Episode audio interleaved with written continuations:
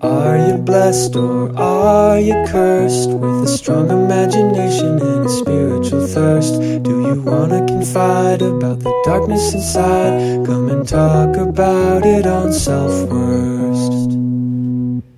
Okay, how we doing, folks? Welcome back. Another episode of Self Worst. I didn't think I was gonna have an episode for this week, but we pulled through and we got one. John Rosenberger, New York comedian and all around sweetie, just a big sweet guy, just a big sweet old guy.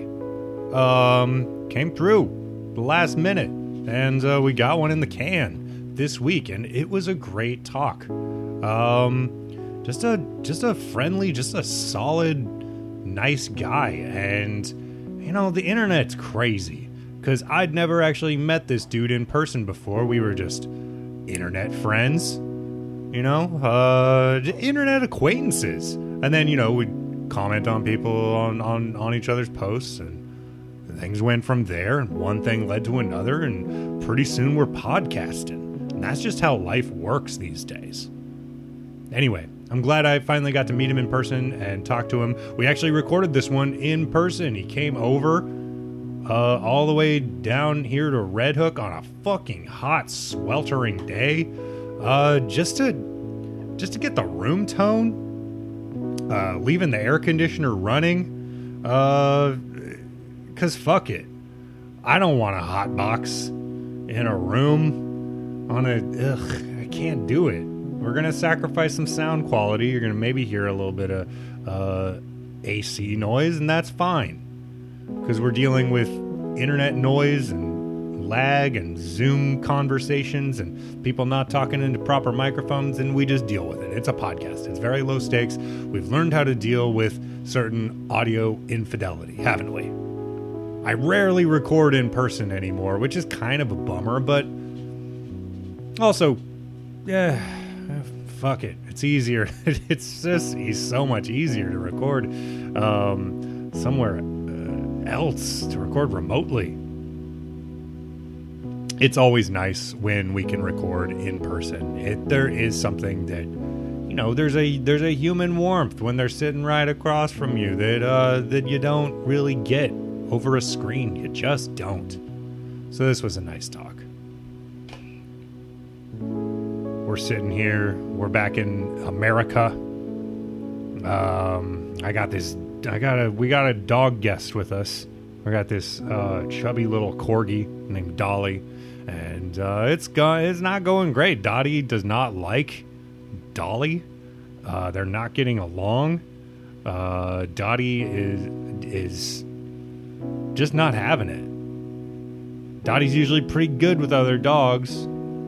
Um, you know, usually pretty friendly or just indifferent. And this dog, she's just like, nah, not today. It's hot. You're being too much. You're doing the, the Dolly was doing the the little playful nip thing in in the face. Like I'm gonna yeah, I, I, I, I'm nip you, and Dottie was like, "No, bitch, not today, not me, not the one. We're not." And and it, it, it escalated. They, they're fine. Nobody got real. Nobody got hurt, but let's just say they had a little bit of an altercation and Dolly just got here, she's supposed to be here for three days, and I don't know if it's going to work out. I might have to uh, sink the whole thing and send this dog elsewhere. I don't know. This might be the last time my dog sit. I think I'm just I've this era, this chapter of my life is closing. You know that if you follow the show. This is just not not a sustainable business model for your boy anymore. Anyway, I'm back in the States. I uh, just got back from Montreal, which is a, just, oh my God. Go to Montreal. If you've never been to Montreal, even if you have already been to Montreal, go again. It's the most charming, fucking lovely city I have ever been to. The architecture, ah. Oh. The public transit, ah. Oh. Food is just incredible. Just incredible. Everything. I mean, highbrow. We had some of the, you know, we went to Joe Beef. We went to Au Pied de Cochon. We had some of the real fancy, expensive stuff. And developed gout from a single meal. Because you got to, if you're there. It's a once in a lifetime experience. But, you know, then you go to Wilensky's, get a bologna sandwich, and it's fucking tits. It's so good. How do they do it? It's like a little bodega sandwich. Costs like 350 cash. Very simple. You can't customize it. You get what they give you. You get in, you get out. Had some ketchup chips, of course. Brought back some of those. They really like ketchup in Canada. What is that?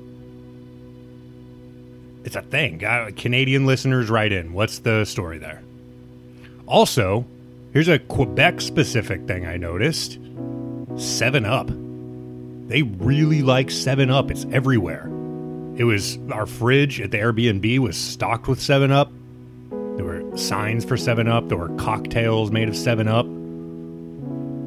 I saw, I shit you not, not one, but two people walking around with like liter bottles of 7 Up, like one under each arm. Just doo doo doo. Got my 7 Up. I was only there for five days. They love 7 Up. What is it? What's going on with the Quebecois and 7 Up? I Googled it. I couldn't find anything. Uh, if anybody has any insights, let me know. This episode is brought to you by the cool, crisp, refreshing lemon lime flavor of 7 Up. Make 7 Up yours, or whatever they used to say. Up yours, woke moralists. I'm sure it gets cold as fuck there in the winter, but w- w- come on. That just calls the weak, man. Don't go in the, or if you're gonna visit, just don't visit in the winter. I don't know. It's so nice. It's so clean. Oh my god. The cleanliness.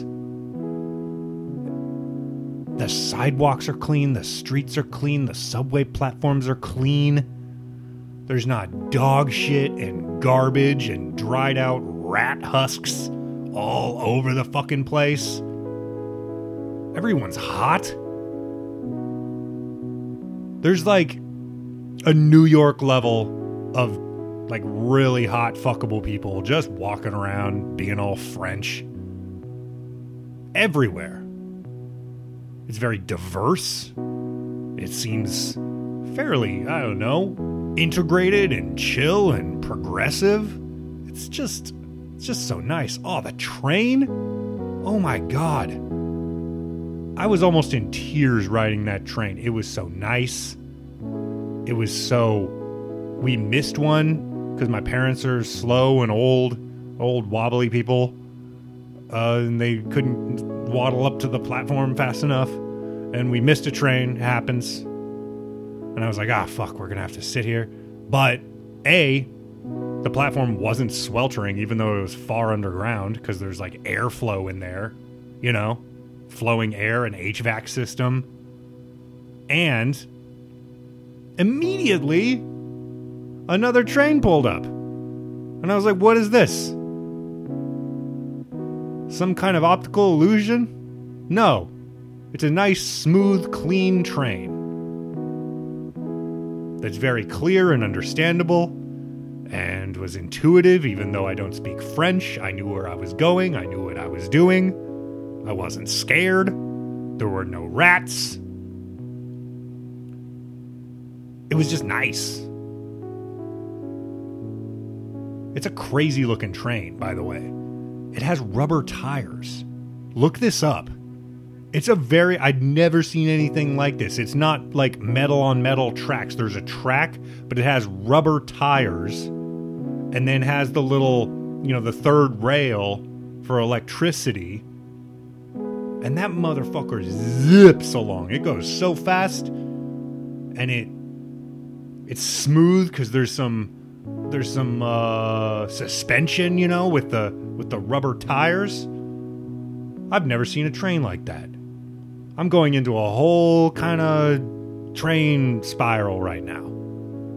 That's how that's how much this trip to the outside of the country really kind of like blew my mind. Cuz you know what the metaphor about the frog in the boiling water where you grow up kind of steeped in this American culture and American exceptionalism and everything. And you just get kind of used to it and you just don't really notice. But it's starting to like even for a, a frog in the water, like we're starting to kind of notice the last few years, like, oh man, this is getting shit's getting kind of there just is a undercurrent of hostility in America right now. Is there not? Do you not just constantly feel this palpable sense of ugh just just simmering just uh just stoking about to spark at any moment just violence and anger and hate. Like, I'm kind of used to it. And it took me leaving the country and like kind of airing out the stink for a day or so and just walking around being like, what's missing here? Oh, I don't. I don't feel like I'm gonna get shot or like have to like stop somebody from getting assaulted in front of me or like I just don't feel like there's going to be like a a riot or a fascist uprising or anything like it, just it doesn't there's not this like anxiety under everything. And I know bad stuff happens in Canada. I know bad stuff has happened in Canada. It's got a history. You know, any settler colonial state it's got some genocide and bad shit, but I mean, come on. Do you really think that anybody can hold a candle to the good old US of A in terms of all of that history of violence and uh, potential future violence? So, coming back to the States has been interesting. We came back and the city was flooded this has happened twice now. We've returned from a trip and the city is actually kind of partially underwater. Kind of like, oh, we're to have to bail out our basement. This happened last summer. Uh, the subways were flooding, not only for, you know, filled with rats and feces, but also just everything's just floating. Just water, just subway water. People just casually wading through it as you drive through a couple of puddles in the Bronx, a sinkhole opened up in the Bronx and swallowed a van. I'm sure we all saw that. So that's what this is like literally collapsing. Literally a hole in the ground. And this is the best city in the country. I love this city. But god damn, it is fucking ratchet here. And it really. I'm not saying anything new. Like every American who's been abroad has been like, "Wow, have you been to? Have you seen how they do things in Europe?" I know, but this wasn't even that far. This was a, a seven-hour drive. Got there in a day, and it's like a whole other world. Everybody's speaking French. Everybody's fine as fuck. Everything's cute and nice. There's these little spiral staircases on all the buildings, plants hanging everywhere. It's just, just some romantic shit. Anyway, so my head's still spinning from all of that. And now I'm here with this fucking dog. It's fine. She's fine. It's not her fault. They're just they just don't jive. She's actually a very sweet dog. They just don't jive. We're keeping an eye on the situation. It's a little bit of ooh, there's some tension. There's some tension in the house right now between Dottie and Dolly. And yes, it is very hard to keep them their names straight. But we're dealing with it. All right, um, let's go to the talk with John Rosenberger. Uh, just a just a nice guy, just a big, sweet, soft, sweet boy. Just was just every bit as nice as I thought he was going to be in person. And uh, ah, guys, thank you. All right. Anyway, let's go to the talk with uh, my new friend. Can I say that? I don't know. I don't have any friends. Nobody likes me. Uh, with a, with a cool guy, John Rosenberger. podcast about grief that I'm forgetting the name of at the moment. Oh, that sounds good. It's really good. Uh, and then I produced Significant Others, which was a podcast that Mara Wiles and Jane Harrison did about uh, famous couples. Cool. Yeah. Uh, I mean, I love Casey Solengo. Mhm. I had him on the show. I had Courtney on the show. Oh, nice. Um, they're two of my favorite guests. I know Yeah. you you did uh, NFL fan therapy a little bit too, Mhm. right? You with Yeah. all of them. I never like really got into that one just Yeah. because I'm not an NFL Right. guy. I don't really watch it. it's just fun to improvise, though. Yeah, know? it's it's more of an improv Im, improv based Mhm. kind kind of thing, right? Right.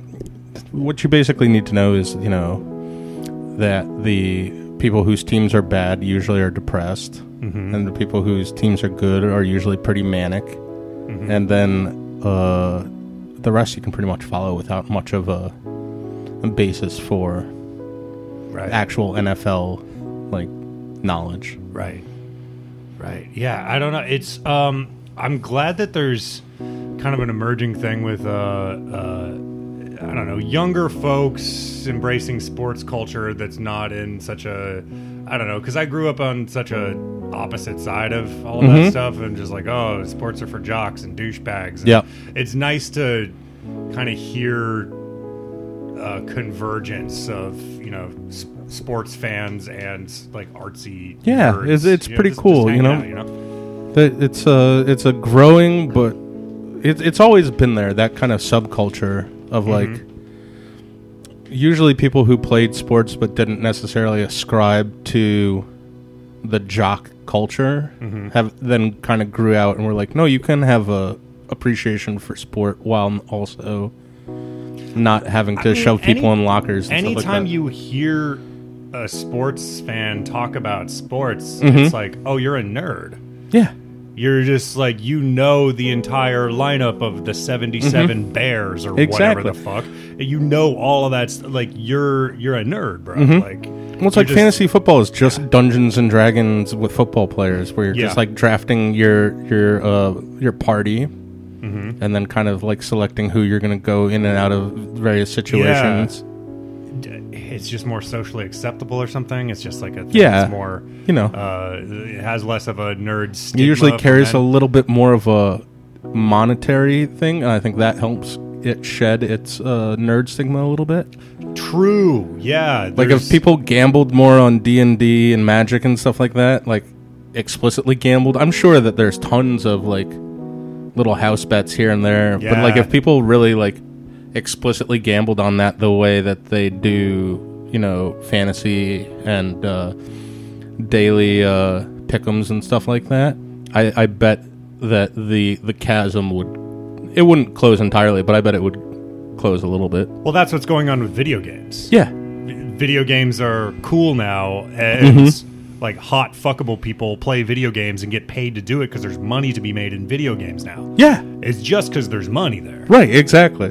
Which is, I mean, you know, with stand up, Mm-hmm. then there's, there's like, that's why it's still kind of halfway uh, in in the darkness, right? Yeah, and stand up in general. We're just, uh, I, I say we in the royal we. Obviously, you know, there's different subsections, but stand ups are, I think, by and large, the worst at just keeping their fucking mouths shut. Mm-hmm. And I think that's part of what, um, that that's part of what keeps it from like being a fully legitimized thing yeah, is like um because talk because the artifice of stand up is that you're saying your own thoughts uh it's much harder to unless you're like a real dyed in the wool louis guy or whatever it's real it's much harder to separate the art from the artist because technically the art the the conceit of the art is that it isn't an art it's that you're just saying what pops into your head right. so then when you say racist shit or transphobic shit or whatnot, they're like, well, that's also in their head.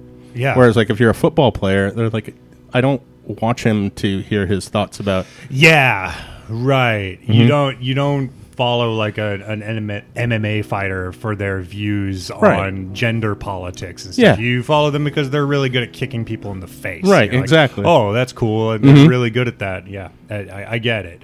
Um, do you play D and D? Have you ever been a I played D and D a little person? bit. I'm a Magic guy. Ah, when did you start that?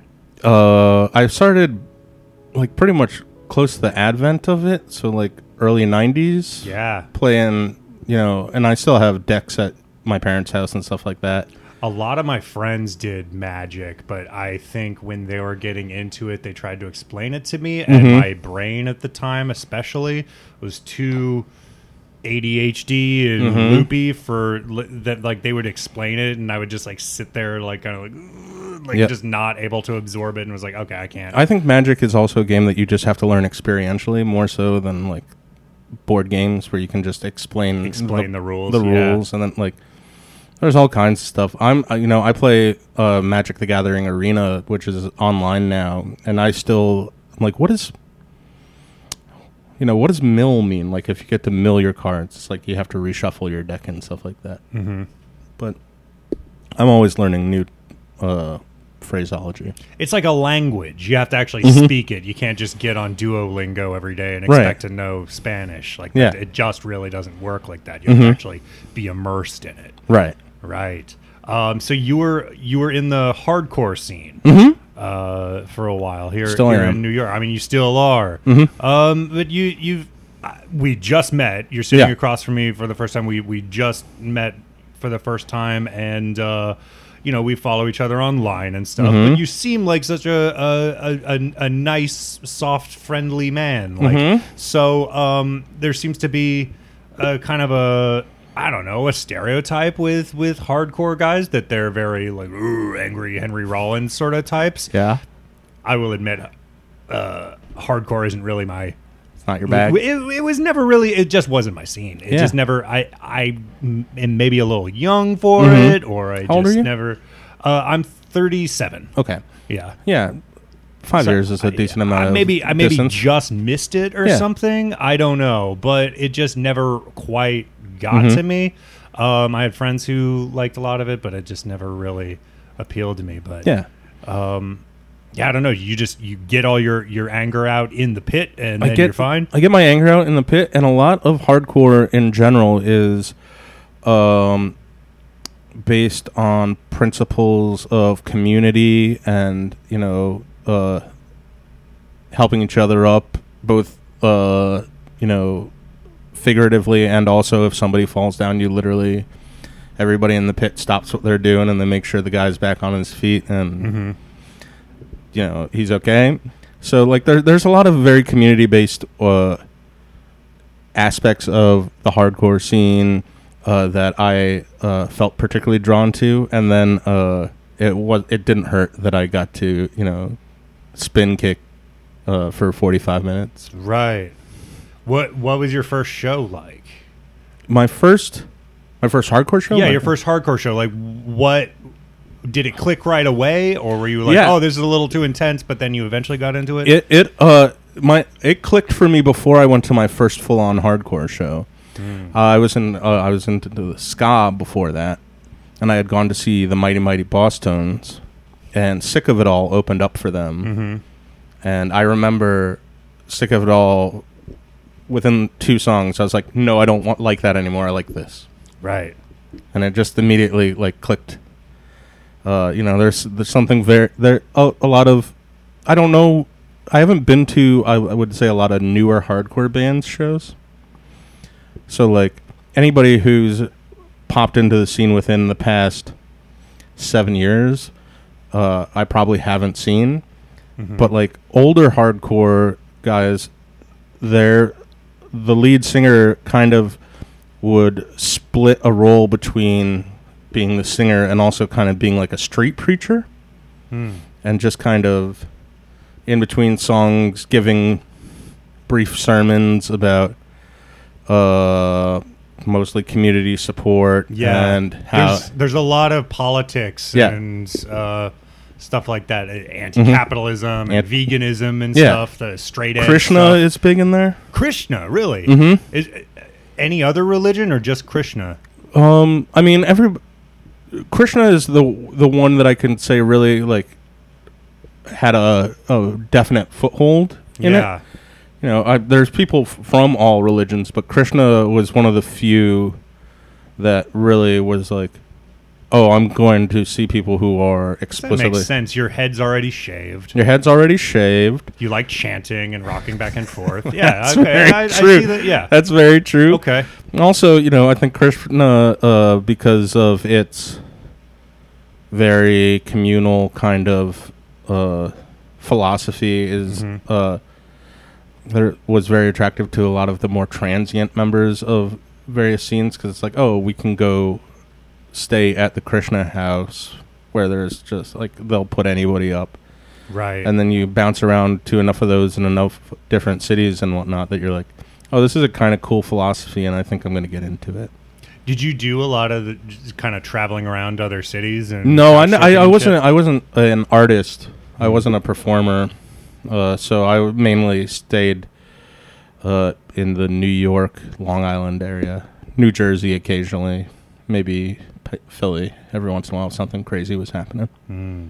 What was it that it was giving you? Do you think, like in, in hindsight, what was it that it was satisfying within you? It gave me, I think, three things that I uh, that I can really point to. One uh, was a sense of belonging during a time when I had uh, first moved to a new city and didn't really have a lot of my own friends. So it, they nobody gave gave a shit when you showed up to a show. They're like, "Hey, as long as you're not an asshole, we'd love to have you hang out.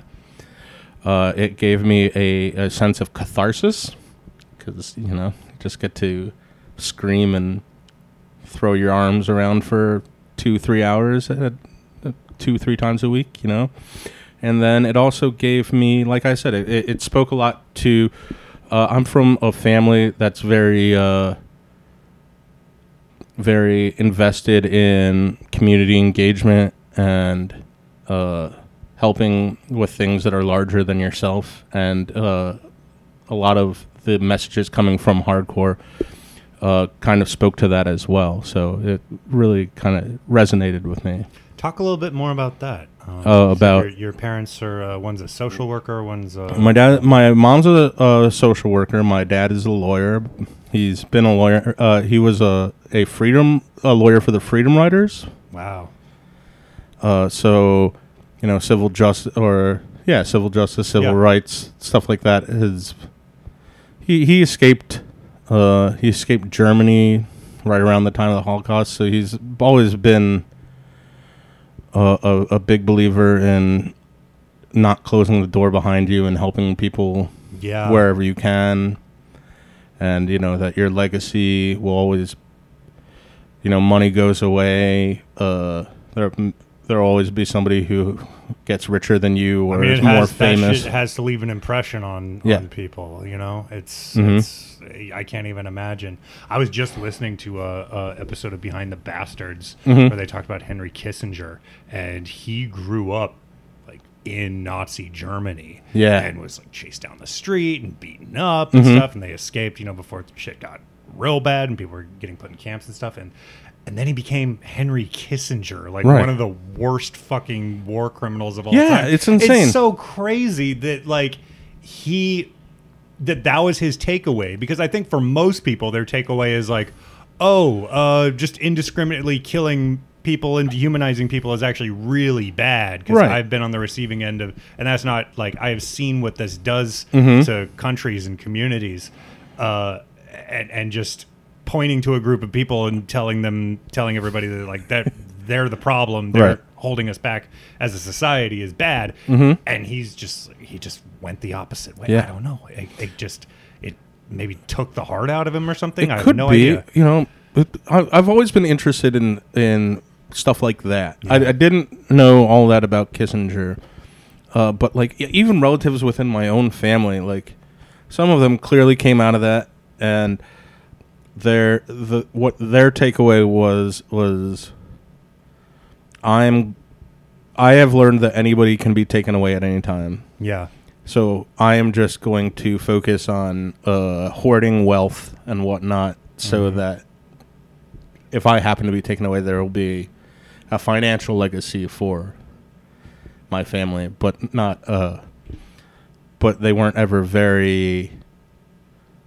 They're more conservative. weren't Yeah. ever very like uh, civic minded. Mm-hmm.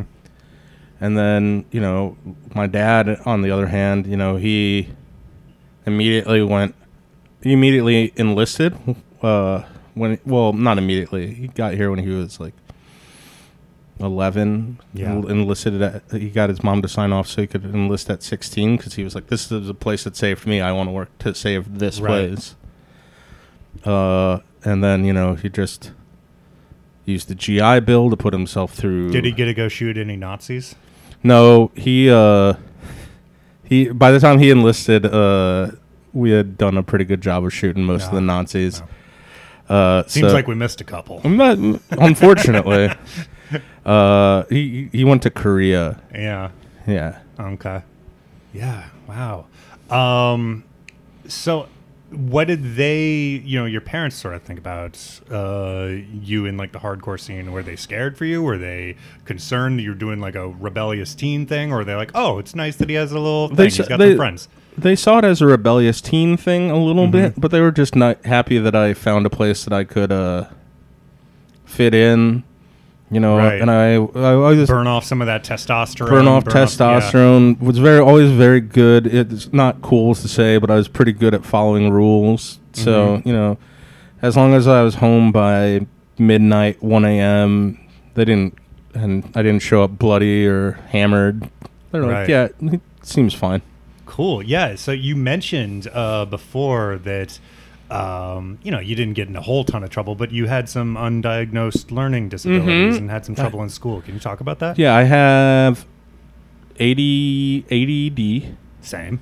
I have uh, something called dysgraphia, Mm. where at a certain point, uh, the part of your brain that develops handwriting stops developing. Whoa. So I've had the same handwriting since probably second grade, Interesting. and that made you know in class work very frustrating because you, I really had to like sit there and concentrate not on what I was trying to say, but just like the movement of my Do hands. you have to write really slow? yeah, Yeah. so that it was. Is it super sloppy? if I write fast, it is can be borderline illegible. Yeah. Well.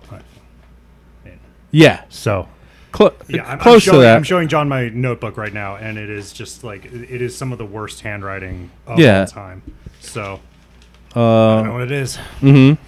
So you know uh, that, but like in class work, I was either getting bad grades because they were just I can't like I can't read this, Mhm. or I was getting bad grades because I spent so much time concentrating on how my handwriting looked that I wasn't spending enough time and mental energy on the actual subject matter. Mm.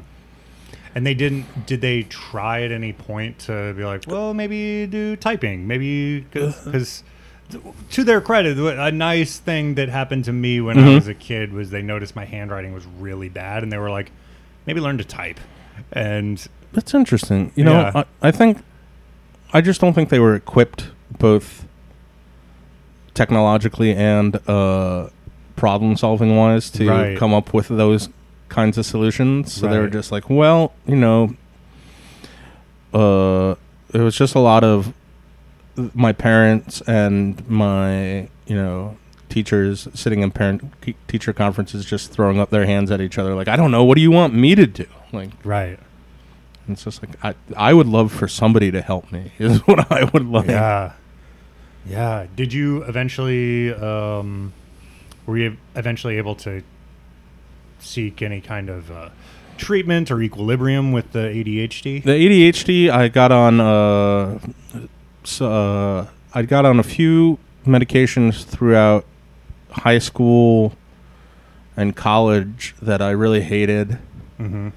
Uh, because they were like pure ADHD uh, medications as opposed to Right. things that have like multiple purposes. Right. So you were taking Ritalin, Concerta, Mhm. Adderall, and I shit. just was just like this it's speed. makes me feel so uncomfortable because I'm just so hyper focused on this. Yeah. I'm like grinding my teeth. I'm what uh, uh, and then when I left college, I ended up uh, getting put on Celexa, Mm-hmm. which uh, was more for depression, but did have some ADHD related uh, benefits as well, and that that really helped me turn a corner.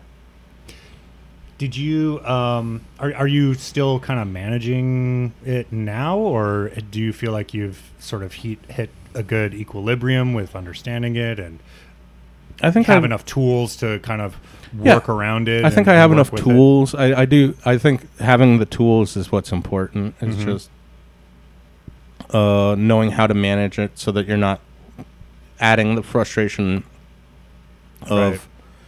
poorly managing it on top of the frustration of actually dealing with the problem. you How know? does it uh, manifest itself with you? Like bad planning, bad, uh, uh, I don't know, emotional dysregulation, or bad social skills, anxiety? Um, bad social. I, um, uh, I would say time management is a Mhm. big problem.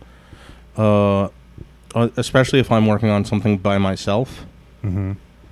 Uh, if you have like kind of a, a vague deadline, it just never happens, kind of shit. right, yeah, but uh, one one compulsion that I have that I'm sure we will discuss uh, plenty uh, is uh, I have a very um, servile, for lack of a better term, nature. Hmm. Uh, so one thing that really helps me manage things is if I you know, if I can work on them with somebody because then I'm better at keeping track of my own stuff because I don't want to let the other person down. Right. Whereas if I'm just working it by myself, I'm like I don't I don't care if I, You're I, don't- good- I don't care if I'm you're late with really this. good I'm as not a going to be team. mad Yeah. at myself. You're good as a team player, not Yeah. a not a leader necessarily. exactly. Yeah, I think I have kind of a similar sort of thing. I've Mhm. never really been asked uh, in any job I've ever had to like manage anybody Mhm. or anything, and, uh, and honestly, uh, I don't know if I'd be up to the task. Yeah. I just don't know if I could um, really do that. I mean, I, w- decision making processes for me are really uh, excruciating. Mhm. Um, I don't know if you experienced this, but like case in point, the the, the, the dog we have right now Yeah. staying with us, this corgi, uh, is not getting along real well with Dottie, Mm-hmm. and so we're kind of having to decide like, okay, because so I'm a dog walker and a pet Mhm. sitter uh, by trade, and so we're having to decide like, uh, do I forfeit the the money and just uh, hand this dog Yeah. off to one of my coworkers, hmm or do I just see how it goes? And that was like a decision that I had to make like earlier, like while you were on your way over here. Oh, I was like, wow. I need to be thinking about like my interview with John, Mhm. and like, and, and I'm just like stuck in this like decision paralysis. Yeah. And I keep like hemming and hawing and talking about it with my girlfriend, and she's like getting annoyed because she's like, I don't know, man, this is your fucking job, Mhm. you know. And I'm just like, uh, yeah, but I don't know because like you're home with them too, and like I'm just, you know, just being annoying at, at a certain point and like wishy washy hmm and uh, it's I don't know. I I don't want to like pathologize it too much. I think it's just sort of a personality trait at Yeah. some point, but it, it can like get in the way. You know, it can be it can be um, annoying, and it can be really. It's one of those things.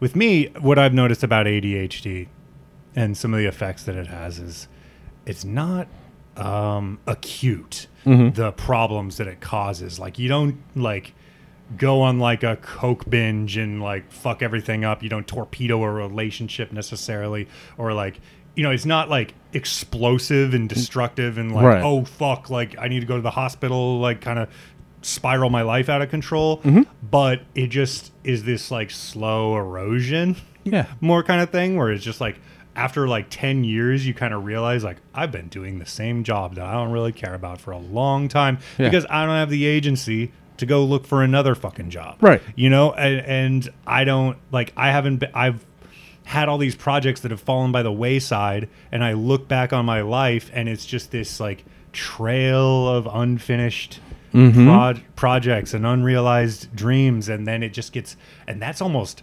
worse in a Yeah. way because you're just like, fuck, you can't get that time back, and like y- you you see that you have some sort of potential, but then it's just like you just don't Yeah. ever rise to it. It just fucking sucks, man. I I was thinking about this in context of um, I have I run a I run a monthly show. Uh, we're go- oh, this weekend will be one year of running it. Uh, I ran it for a long time with uh, one of my best friends, uh, and then she moved to L.A. And the past three months, I uh, have not been as motivated in running it as I was previously, and I uh, Because you don't have a team. because I don't have a teammate You anymore. don't have a teammate. It's so just I'm you. just, I'm just it, yeah, exactly. It's not our thing that I'm afraid of letting fail. It's my thing that I'm like becoming ambivalent towards Mm. whether it fails or not because of this whole, you know, needing to be a team member to function to my highest potential. Right. But I mean, that you know, the thing that's said about society is it Mm-hmm. takes all kinds. It, like the world needs uh, team players Mhm. like us. It can't all just be a bunch of like you know alpha male Yeah. kind of guys. You know, like it just can't. Mhm. Um, and I I hate that. You know, and this is like a whole fucking feeds into weird American militarism, toxic masculinity shit, Mhm. where it's like you're expected to like as a man you are an alpha male kind of type you're like a pushy boss or you're not a real man you know like that is unfortunately uh the unspoken and sometimes very explicitly spoken Yeah. rule about about manhood and it Mhm. it fucking it sucks It sucks a lot. It sucks uh, that you know you try to have empathetic conversations with people who have really bought into that mindset, and it's just like a Sisyphean fat uh, task of just like you think you're making a little headway, and then you can just watch something flip, and they're like, no, no, no, no, no, no. Uh, that's not how I want things to work. I want them to be, you know, the red-blooded American way, where mm-hmm. this is how things have always worked and this is how they will continue to work for me. And it's like, but that's not how they have to.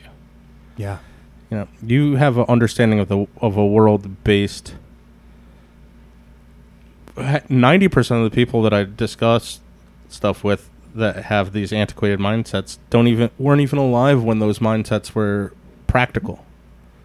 So it's just like, well, why do you have why why do you think this way? Is it because that's how your dad thought and your granddad thought, Right. and that's just like what you came up with? Because that's not how the world, the way the world your grandfather was in is not the same world that you're in now. You know, you know, uh, you think about this when it comes to uh, transgender debates or uh, abortion access debates. It's like, well, my pop pop was alive in the 40s, and there, Yeah. you know there weren't. All of a sudden, everybody needs abortions. Like, no, people always needed them. It's yeah just that they were. the thing It's just that they were either not spoken about or wildly illegal. it was happening in secret Yeah. and was very unsafe Mhm. and it was not Yeah. good yeah But you know, they they they don't see it that way. They just see it as like things that the left wants to weaponize against them, yeah and it's just it's really disheartening. I I, I run into it a lot. I because I used to uh, work in the world of youth sports, mm. which sadly is the place where that kind of that's kind of one of the bullshit should should not Yeah. exist. You know, because you it's all about helping young people grow up to, uh, it, at least in my mind, it's all about helping young people grow and become th- the most confident and happiest versions Yeah. of themselves. But so many people are like, you know, I do this because my my dad was my sol- my dad was my little league coach and his dad was his little league coach yeah and we've been coaching in the same way for generations.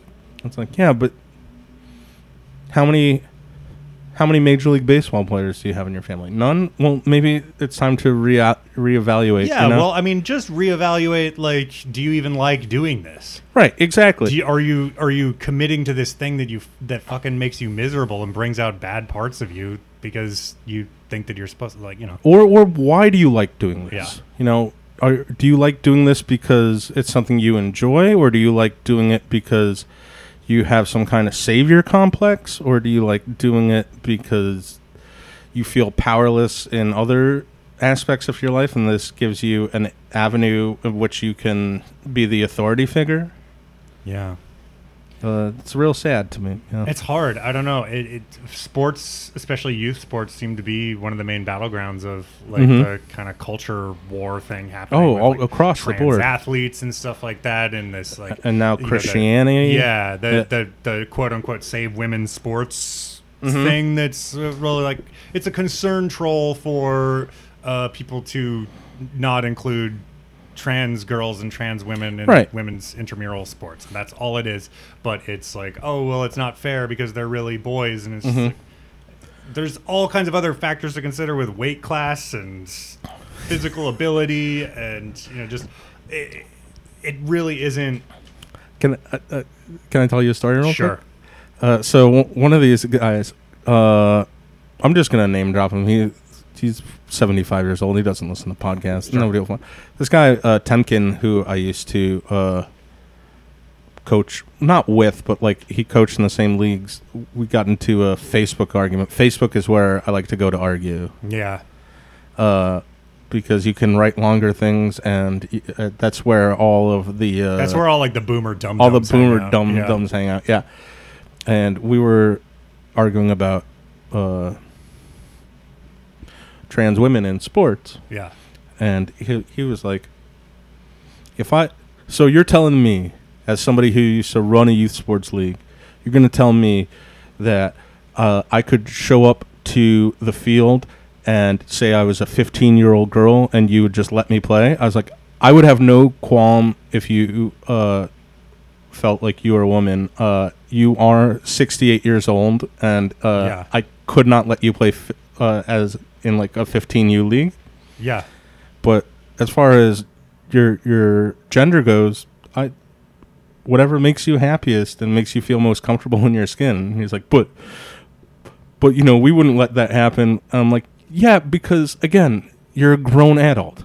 Yeah. It has nothing to do with uh, your gender. It has nothing to do with anything except for the fact that you're an adult trying to play a children's game. And there's that false equivalency that they Yeah. always pull out, where it's just like, no, no, no, no, no, no, no, no. I think they think that there's like a bunch of weirdos who want to just like I don't know, uh, what's the like like bosom buddies, it, you know, where it's just it's just some guy Mm-hmm. Yeah. who's just like, oh, I'm gonna pull one over on this uh, women's volleyball team.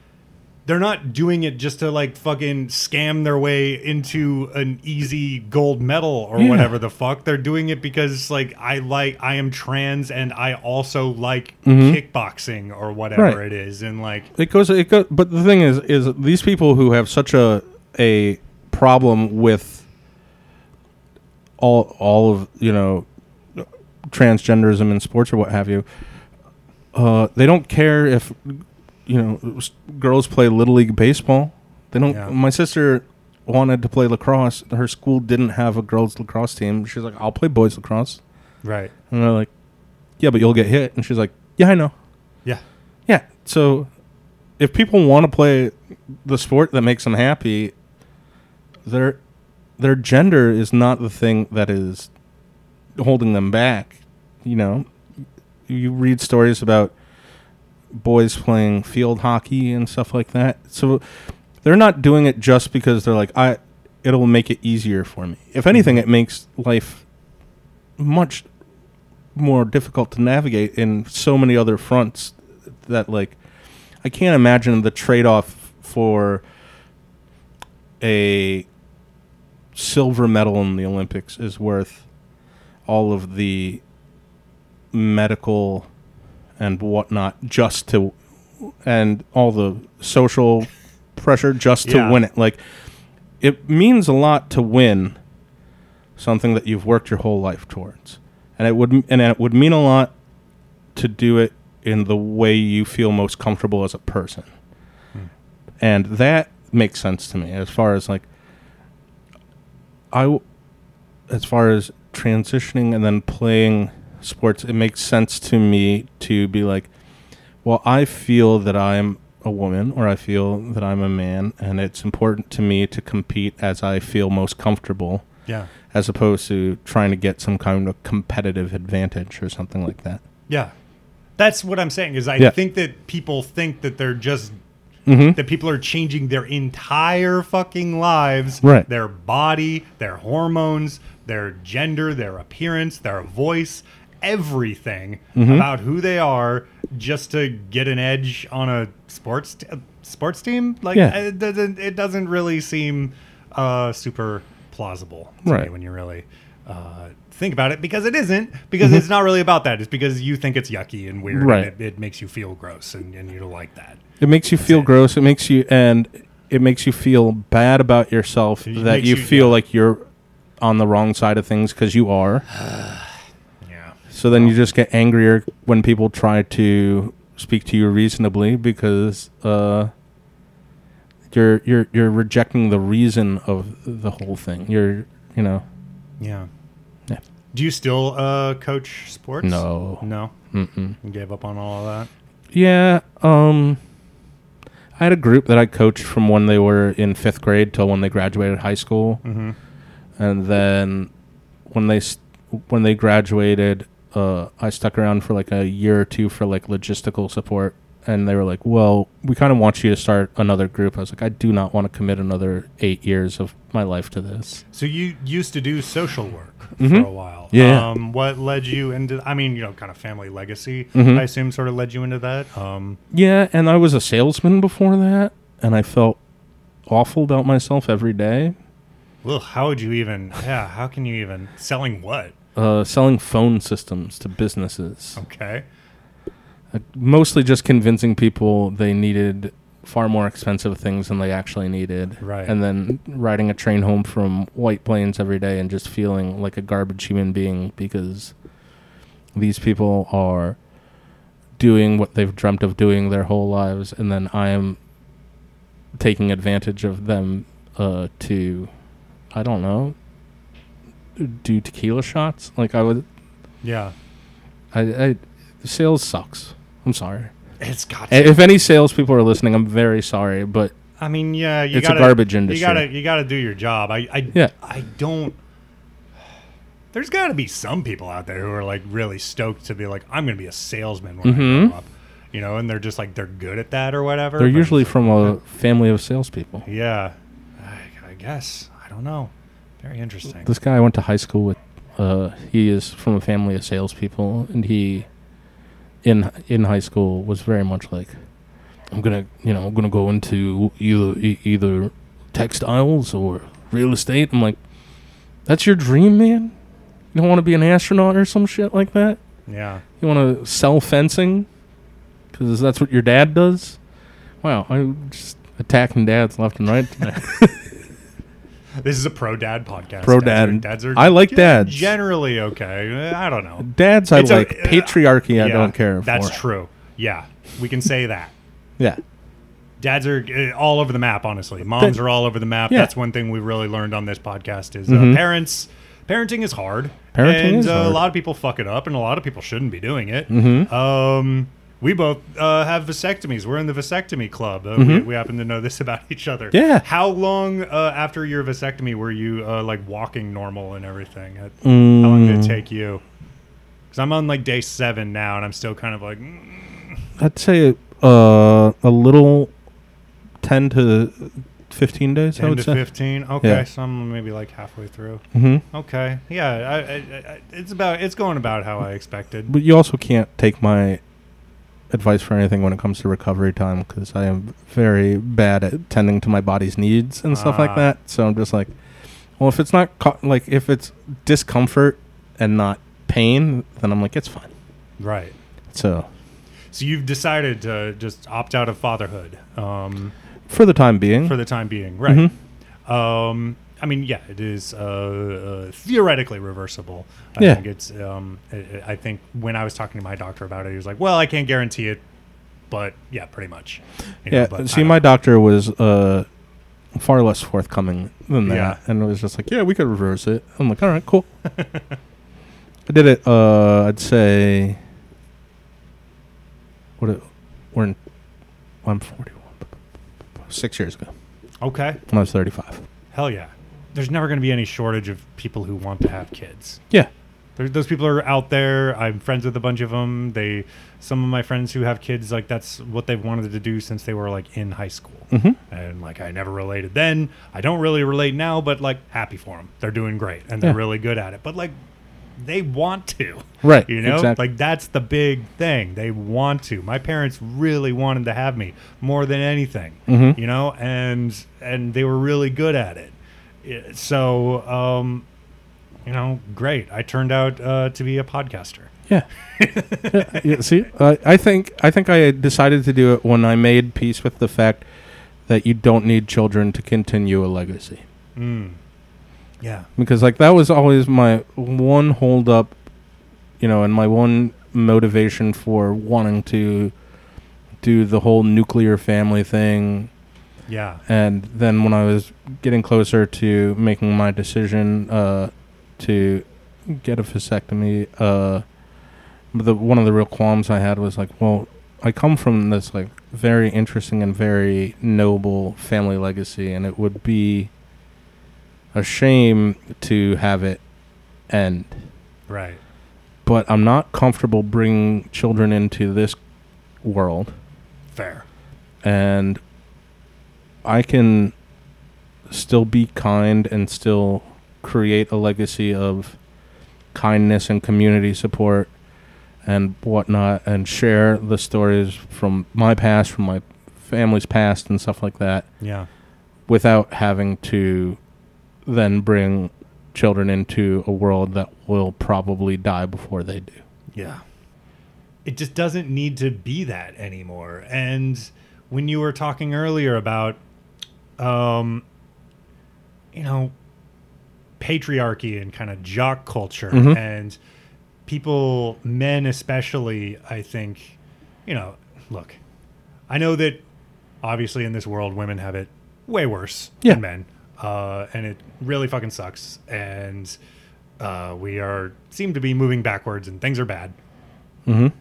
But uh, all I can really speak to is my experience as a uh, man in this world and seeing other men go through something similar, which is we feel often like we are being uh, corralled and shoehorned into a type of person and a type of behavior Yeah. that isn't us, that we don't want to be like. And if we are forced to do that, if we are pressured to do that, then our legacy is just going to be more bad stuff. Like when you know, I don't know. When I think of being kind of a you know like having control of stuff because I'm a man, Yeah. and I think of that in terms of like the animals that I take care of. Mm-hmm. I think of like if a dog is misbehaving and Mhm. like won't walk or like won't stop barking or whatever. Like on a hot July day like this, and it's my 10th dog of the day, and I'm drenched in sweat and I'm frustrated, like I'm already kind of keyed up, Mm-hmm. then my instinct is to just get really fucking mad at Yeah. the dog for not acting the way I want. Mhm. And like I've caught myself like just like like yelling at a dog or like or just like I think like well then what good am I doing at this job? Mhm. Like cuz my whole purpose with this job is to just like make sure the animal is safe and has a nice time and is happy and Yeah. well taken care of and loved and blah blah blah, right? Mhm. And if I am just like dragging this dog along and it doesn't want to walk and I'm like cursing at it and just like mad because it's not doing the thing I want and there's some part of me this like testosterone part of me that's like no you're going to fucking listen to me cuz I'm an authority figure and like I'm going to fucking like I'm I'm the boss here. Mm-hmm. I'm the professional dog walker, and I'm not going to be pushed around by some little fucking Shih Tzu or whatever. Yeah. You know, Um, I was thinking about because we were talking about animals, and then it brought me back to uh, a thing about uh, you know misconceptions about the hardcore scene and all that stuff, which is um, I I anytime you see it, it, it very much the duality of like outward ver- outward pres presentation versus inward presentation. Mm-hmm. Anytime you you see a band like an old hardcore band, ninety five percent of the time, one of them is gonna have like a pit bull mm-hmm. on like a chain link leash, you know. But those are always the guys who are like, "Oh, he's kind of a goon." I don't really. That's not the person. That's the the person who got into this because they wanted to play loud music and fuck people up. That's not the person who got into it because they uh, appreciate the scene and like what the scene represents and stuff like that. And but then you juxtapose it with uh, my friend uh, Jordan uh, has a theory, which is that eighty five percent of all male males who came up in the hardcore scenes across the U.S. have cats, Hmm. and it's because you know rearing a cat is a far more you know you don't roughhouse with it. You're not yeah, you know it, it, it's a far more communal and I would say matriarchal kind of relationship because Sure. it's all about it's more delicate. it's, a more much delicate. It's about kind of making letting them know that they're safe with you as opposed to just Yeah. being their buddy. You know. Yeah. Interesting. Yeah. Micah Brucey. He's a Micah Brucey, he's exactly. a hardcore guy. I don't know him super well, but I know he has a cat. Mhm. I know he's a Chuck. hardcore guy. Yep. Yeah, and I know he, you know, he he's covered in tats and like Mhm. has his like, but he's he just seems like a big sweetie to me. He's the know. sweetest boy. You know, me, me and Mike were uh, patients zero and zero A for this theory, and then uh, since then, Jordan has uh, begun a very successful entertainment franchise within the metal and hardcore world called Two Minutes to Late Night. I don't know if you ever. Hmm. It's like a talk. It started out as like a talk show that was hosted by uh, a guy in like metal face paint and whatnot Right. and whatnot. And then, so because of that, he's had the opportunity to meet a lot of people and to travel around. And he's like, "Yeah, this theory holds up, holds one hundred percent water. That like the people who are in it to just, you know, be l- loud and aggressive are the dog people, and the people who are in it to have a place that they call home are Mhm. cat people." Interesting. Yeah, I don't know. Like I've been dipping a toe into the uh, the martial arts world, Mm-hmm. and there's a very similar thing. There is the stereotype that is sort of like the most front facing uh, or noticeable or what I don't know obnoxious Mhm. uh, type that's that that tends to be like oh that's what people think Yeah. of the whole community Mhm. of just like some like big kind of like macho Joe Rogan meathead kind of guy Mhm. but most everybody who I meet in the martial arts world, they're like so humble and patient and welcoming and very like gentle people because they deeply understand how important it is that everybody uh, on the mat is comfortable because you're very Yeah. vulnerable. You're straddling people. You know, you got you're like facing people's like crotches and Mhm. chests and stuff, and you have to be like you can't be creeping anybody out. Like nobody can feel like weird. Right. Nobody can feel like they're going to get hurt. Nobody can feel like they're going to get like cornered or hit on or anything. And so, by and large, that is the prevailing Yeah. thing. And if like if people come up against that, like if there is a problem, like those people are out like real quick. Yeah. You know, like it doesn't like that shit does not stand Mhm. in any reputable gym or dojo or Yeah. anything like that. Like it's it's not just like a bunch of like fucking like Cobra Kai, you know, Mhm. douchebags running around. I don't know. Um, I guess the the whole thing of like the new Netflix Cobra Kai is like it's actually more complicated than that. And actually, Yeah. Johnny uh, Johnny Lawrence is a really you know interesting, nuanced Mhm. character, which is cool. I don't know. Uh, I don't know if you've seen it. I haven't. It's it's fine. It started off really cool, and I think it kind of ran out of gas, but it's still it's still kind of I. I lose track of I'd say ninety five percent of the things that I watch within a year. Yeah. So if if it's if I'm not watching it as a completed series, odds are uh, I really have to work at it to finish it. Did you start doing social work and um, stand up around the same time? No, I was a social worker for social worker for about nine years before I started stand up. hmm What what type of social work were you doing? Uh, I started out working uh, in a day program for mentally ill and chemically addicted adults. And then I wor- moved to a shelter for Is post. that, uh, sorry, is that something you go to school for? Or is that something that you like? No. just sort of like Craigslist. Um, I, I saw. Uh, I mean, this was like early days of Craigslist, so I think I may have just seen. I think I may have gone to visit my mom at uh, her agency one day and saw a uh, like flyer about people Mhm. who were about how they were hiring and said no experience needed, and I was uh, like literally anything to get me out of this sales job. Like I didn't get into it. I got in. I knew I could do it because I came from that background of empathy, but that's not why I got into it. I got into it just as a way to get myself out of my sales job. And then I was like, "Oh, this is. I, I really actually like this." Right. What made you um, want to stop doing social work? Uh, I just got uh, burnt out on a couple uh, experiences. Um, I'm. Can I jump to something that you asked me in the questionnaire? Yes. Uh, so one of the questionnaire questions is has have I ever been fired? Mm, yes. And uh, I had not been fired until uh, I technically I got fired from my sales job, but that's because, as I said in the questionnaire, uh, I put in my two weeks notice because I was going to go to the social work job, Right. and my boss was like, "Be honest with me. Are you going to give 110 percent this last two weeks?" I was like, "No, Who the fuck would do that?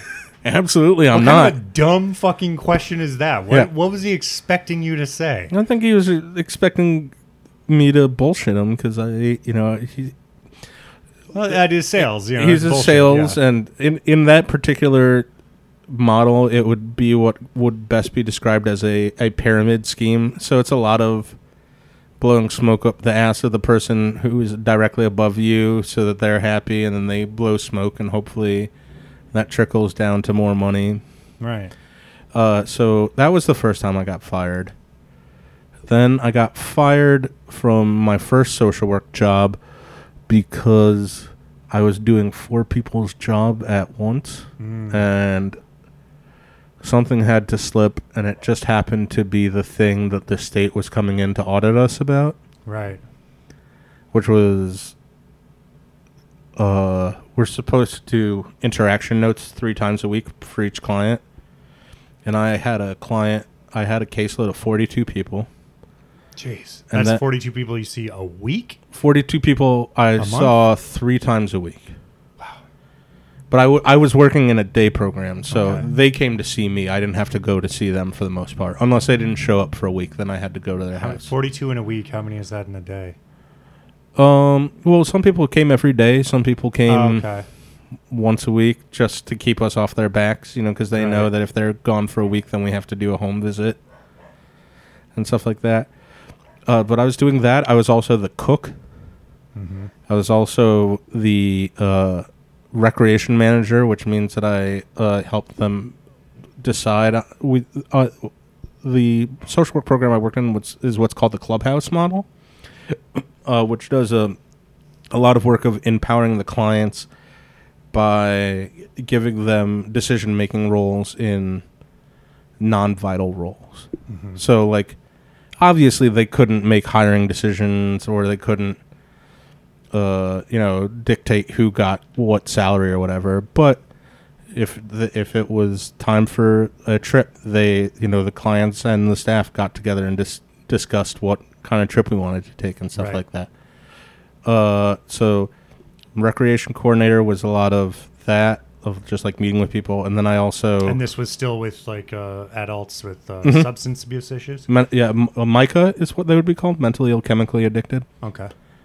Uh, yeah, and so that was my th- th- third job that I was getting one salary for, and then I was also a uh, a fill-in receptionist when people were out sick and stuff like that. Right. So uh, I would I just kind of fell behind on um, keeping notes on my interactions because a lot of them were just like, yeah, I asked James how he was doing, and he said he was doing all right. And I asked him if his rent was paid. He showed me his, you know, receipt from his housing facility that said he had paid his rent. hmm That's all. Yeah. So in my mind, I was like, I don't need to write that down. Yeah. No, I get it. Like again, ADD brain. Yeah, but and this the- is you know like filling out like the same like I fill Yeah. out visit reports for every single dog I walk and I Exactly. it's like we walked around the same block Mhm. that we always do. They pooped where they always poop. They pee where they always pee. yeah. And it's pretty much the same thing day in day out forever. Yeah, you know? Like, exactly. and like sometimes like a thing will come up and my boss will be like, "Did you notice anything like this today?" And I'm Yeah. like, "Honestly, uh, don't really remember." I don't remember. It all fucking blends together after a while. I'm sorry. Yeah. Uh, yeah, exactly. So, but you know, we're we get money from the state, so they get to come in whenever they want and ask to see all your books. Right. And uh, they looked at my books and they were not where they should be, so I got fired for that. And then I went to work at a shelter for a year Mm-hmm. and that was fine. I didn't like that as much because uh, it was far more intense, and there was less agency on behalf of the clients. Yeah. Because, like, since they were post incarceration, it was very much like these are the rules. You have no input on the rules, Yeah. and if you, Well, and that's intense work. I mean, these are Yeah. very uh, troubled people. Like, there's often but it's intentionally intense too, because it's like you don't want to transition somebody from having a literal prison level of rules to having a complete blank slate when it comes Right. to that. Uh, so it, it, it, it it's not by accident that these people uh, are shitty drill mass drill Right, sergeants, you right. know. Uh, so I hated that, and then I went to work uh, at a at the organization where I ran youth sports leagues. I uh, was it was an after school program uh, that was sponsored by Major League Baseball Yeah. and uh, we would the kids on our teams they had to go to x amount of tutoring or after school programming uh, during the school year and in exchange they got to basically play on mid to high level uh, little, little league teams for free um, like completely free like we paid for their equipment we paid for Right. their uniforms, their transportation, everything. And then I also ran those leagues in the summer. So it was like 25% our teams and then 75% teams from all over the place. Teams from deep Brooklyn all the way out to Long Island and upstate and stuff like that. Yeah.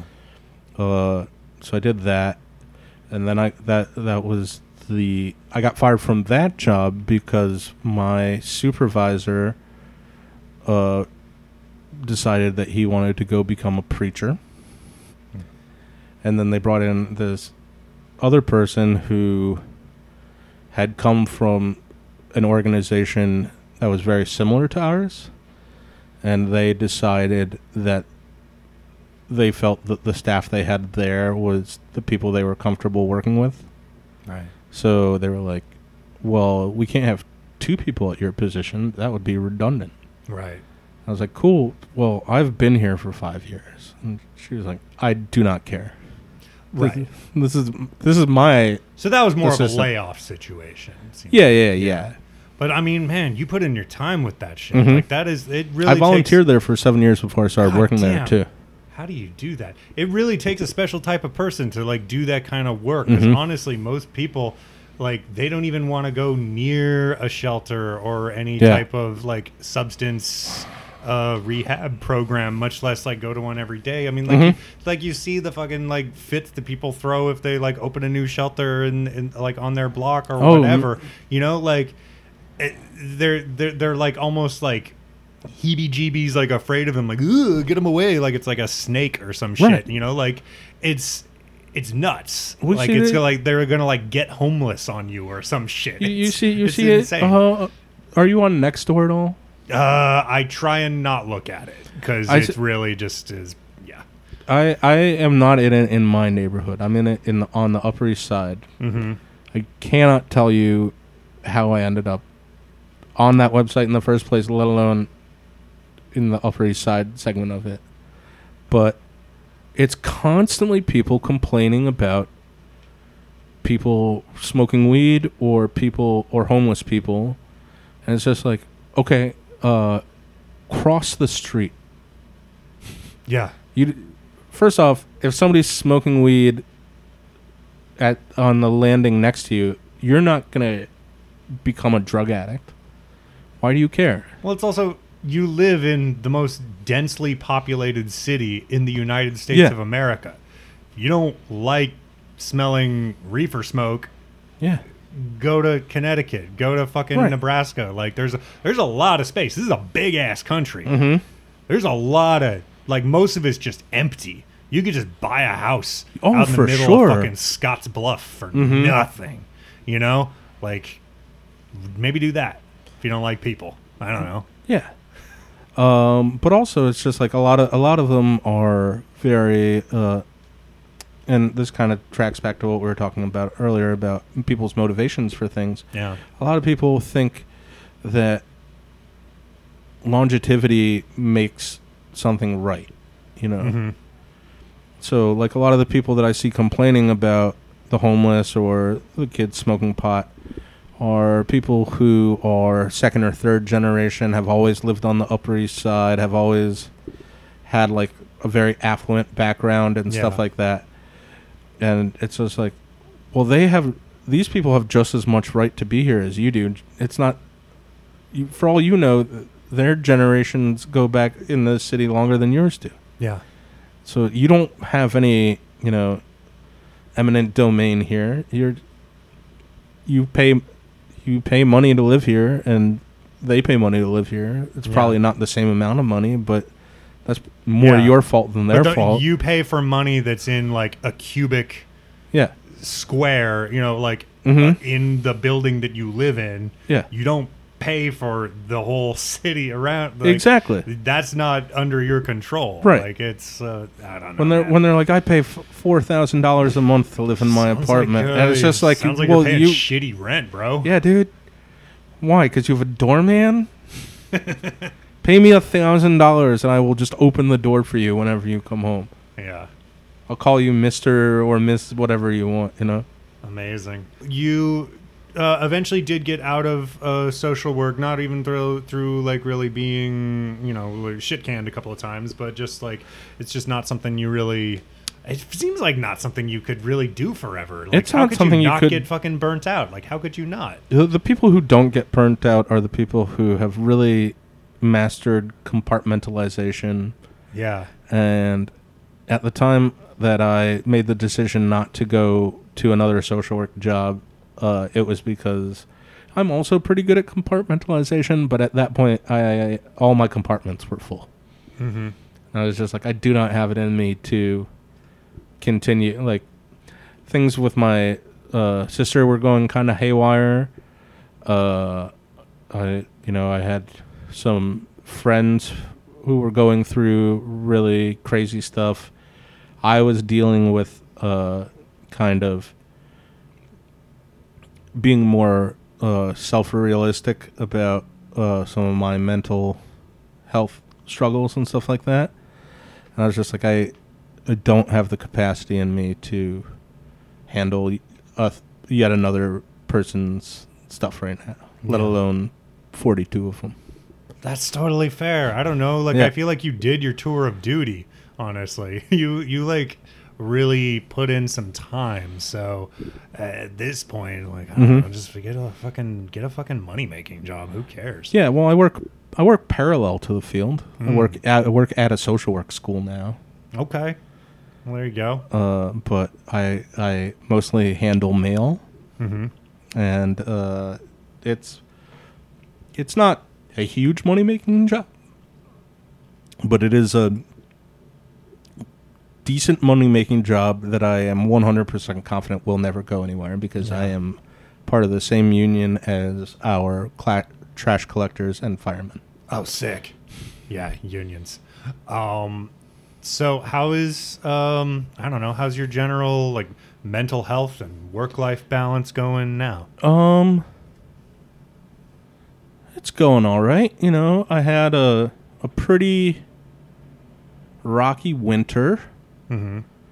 Uh, just with some relationship stuff that fell apart. That uh, the way it fell apart really kind of messed with my head because I felt like I, you know, when when when things fall apart, sometimes, um, we tend to focus on ourselves, which is not an unhealthy thing, but it's not always the healthiest. Yeah. So like in in my relationship that I had, uh, uh, my partner went back to an old partner of hers who had been fairly mentally ab- abusive and would later become slightly physically abusive Right. And that really fucked with my head n- and not in the way that it should have you know i should have as somebody who still is you know has a very good friendship with uh my ex and uh still cares for them very much uh i should have been a bit more reflective about how she arrived at that decision and Yeah. kind of like in in hindsight you see a lot of the like you know how when you're in like a, a a mentally abusive and gaslighty relationship it's kind of very easy to lose yourself in that Yeah. uh, but in my it, the way I reacted to it was like, well, if this dude's such a fucking scumbag, and uh, and she went back to him, Right. what does that make me? Yeah. Yeah, I get that. Cuz again, you know, like the your higher self Yeah, would tell you I should I love and care about this person and I should be concerned for her yes, exactly. first and foremost.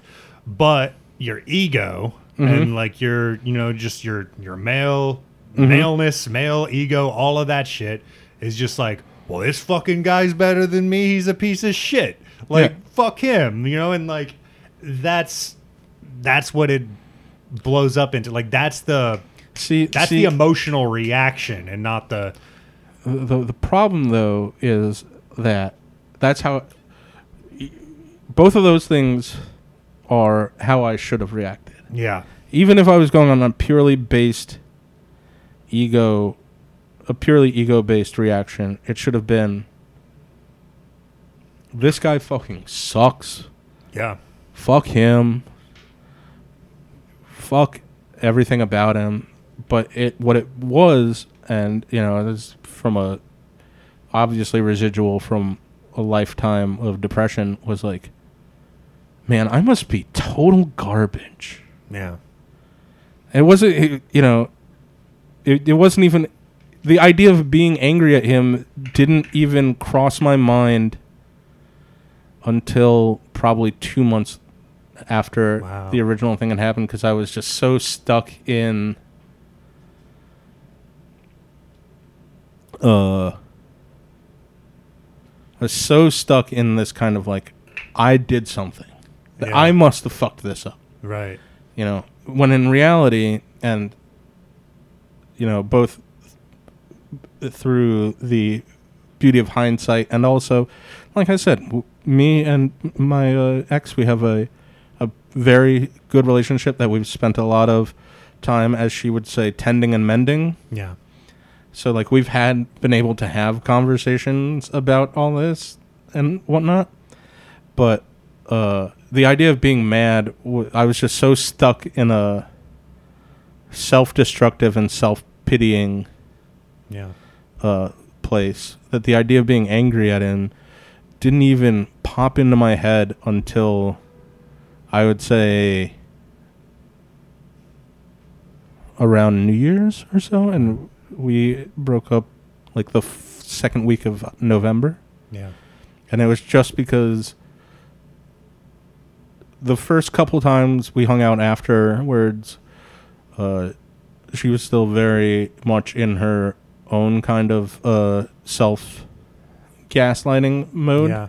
So, you know, manically happy and excitable and stuff like that. And then once when we hung out after they had been together for like a month or so, I was like, "You are deeply unhappy." Yeah. And now, and that gave me the permission to be like, "Oh no, wait, it's this guy who sucks. It's not me. Yeah. It's not her. Right. It's this guy. This guy. Is she still with this crappy guy? No, No. Mm-mm. So that's good. yeah, But like it is hard to watch somebody sort of make a mistake in real time and just know that Mhm. like you're just going to have to learn this yourself. right. Nothing I can say is Yep. going to uh It was real bad because first off, making them, watching them make the mistake, is awful enough as is, yeah. and then on top of that, watching the compounding of that mistake, where it felt like every every time we hung out, he was a little more comfortable being a bad person. Yeah. So like it would go from being like passive aggressive to being a little more like shouty and aggressive to uh the la- one of the last times we hung out as a group it was me one of our mutual friends her and her uh at the time boyfriend and they got into an argument and she went to like uh like put her arms around him to kind of try to calm him down, Right. and he shoved her off. I was like, "See, this is a problem because this shows me that he's getting more comfortable being aggressive, Right. and we need to nip this in the bud." Right. So it didn't last much longer than that because, uh, luckily, uh, I was not the only person with that insight. You know, Right. and when you hear that shit from multiple people, and you at some point have to sit down and do like a cost benefit analysis Sure.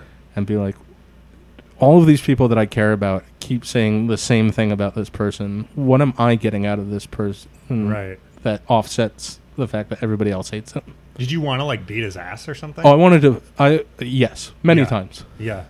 That night in particular, I really wanted to. Uh, uh, I really wanted to fucking hit him, but uh, I was. I'm also keenly. I was also keenly aware of how that their dynamic worked, Right. and knew that if I had started to get aggressive with him, he would just uh, pull her off the table, for lack of a better term, and just be like, "No, you guys aren't allowed to hang out anymore." right. And whatnot. And I was like, it's more important to me that I, a I get to hang out with my b my best friend, and b I get to uh, have eyes on the situation. Yeah. See, than- again, the knee jerk testosterone Yeah. thing is like usually not what you want to go with. Like, Yeah, It's exactly. just gonna make shit worse. Ugh. It's such a fucking filter. You really have to run every like Mhm. thought that goes through your head. Yeah. Like every every uh, interaction you have, like throughout the day, be it Mhm. like professional or just like casual or social, whatever.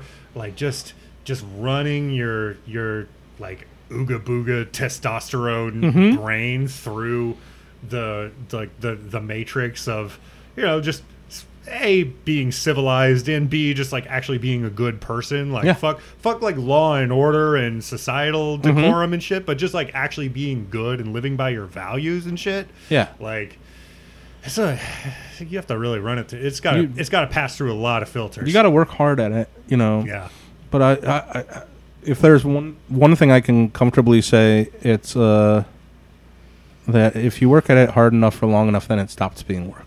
You know, I'm 41, uh, and I've only, I would say, in the past two years, maybe three years, gotten to a point where a, uh, you know, it doesn't feel like as much work to have to filter out the machismo stuff. yeah And B, the other thing that I think is very important in this situation is differentiating uh, lessons from excuses. Like, if something shitty happens to you, you have one of three options. One is to completely ignore it, which nobody can ever do. Nobody can, like, if something real bad happens to you, only true sociopaths are able to uh, just be like, well, that happened, on to the Right. next thing. And then your other two choices are either you will make that an excuse for whatever shitty behavior you want to engage in going forward, or you'll be like, how can I not be like this? Or how can I turn this into something that informs me to move forward into the world in a, in a, in a what I would call a stronger way. You know, it's not mightily stronger as far as Yeah. like physical might or whatever, but it's a it's a mentally and emotionally stronger way, which is like, how can I use this bad thing as a way to fuel me and fuel my decision to move forward in a place where less where I help make less bad things happen. Yeah. You can't help being a victim in the moment Right. sometimes, but Mhm. continuing to be one Right. after the fact, at some point it does become a choice. and continuing to use your victimhood as justification to victimize others as opposed to being like man it sucks when i it sucked when i was a victim i don't want anybody to be a victim yeah. But i think a lot of people you know have the, a very tit for tat mentality Yeah. it's like well i was a victim so i should be allowed to make somebody else a victim to offset that Look where that's got. look where that gets us It's a good note to end on. Yeah. Let's do plugs and stuff. Where can Okay. people find you and uh, and your work? Um, Instagram, John John's a phenomenon. Twitter, John John Phenom. Uh, I run a monthly show called We're Not Sweet in Bushwick, Brooklyn. Um, if you look, if you follow me on either Twitter or Instagram, I always post when our monthly show is. It's a little fluid. It's al- it's always on Saturdays, but sometimes it's the second, sometimes it's the third Saturday. Right on. Uh, yeah, that's pretty much all you know. All I have at the moment. Hell yeah, man! Well, Yeah. thank you so much for uh, for doing this show. And, uh, Thank you. know, I had a really great time. This was know? great, man, and you know it's it's uh, it's always a a weird experience having a, having a deep heart to heart with somebody who you literally just met. Mm-hmm. Literally This- just met. This yeah. went well. Yeah, this went great. Thank you. Thank you once again to John Rosenberger for being on the show. Check out his comedy. Check go check out that show. I might not be able to make it. I got to go to a fucking wedding and stuff, but go go to the show that's happening this Saturday. Uh, if you're listening to this when this episode airs and all that, you know, and you live in the New York metro, blah blah blah. A lot of qualifiers that I don't need to say because you should be able to, you know, this is common sense. Come on, use your head.